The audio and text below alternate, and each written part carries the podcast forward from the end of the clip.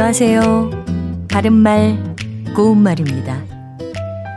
우리말 속담에 어느 구름에서 비가 올지라는 게 있습니다. 여기는 두 가지 뜻이 있는데요. 먼저 일의 결과는 미리 짐작할 수 없다는 의미로 어느 구름에서 비가 올지 모른다더니 이번 응시자들의 실력이 비슷비슷해서 누가 합격할지 모르겠어. 이렇게 표현할 수 있습니다. 또 언제 무엇이 어떻게 될지 미래의 일에 대해서는 모른다는 의미로도 쓰이는데요. 예를 들어 어느 구름에서 비가 올지 모르니 밤길을 혼자 다닐 때는 항상 조심하는 게 좋겠다. 이렇게 말할 수 있습니다. 이와 비슷한 뜻을 가진 속담으로 어느 구름에 눈이 들며 어느 구름에 비가 들었나 같은 것도 있습니다.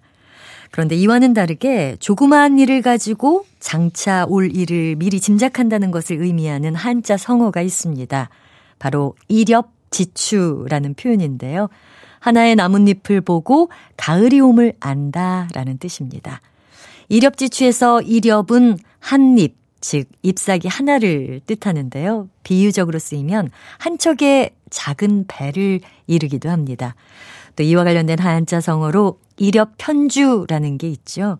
이것은 한 척의 조그만 배라는 뜻이고요. 여기서 편주라는 말도 작은 배를 뜻합니다.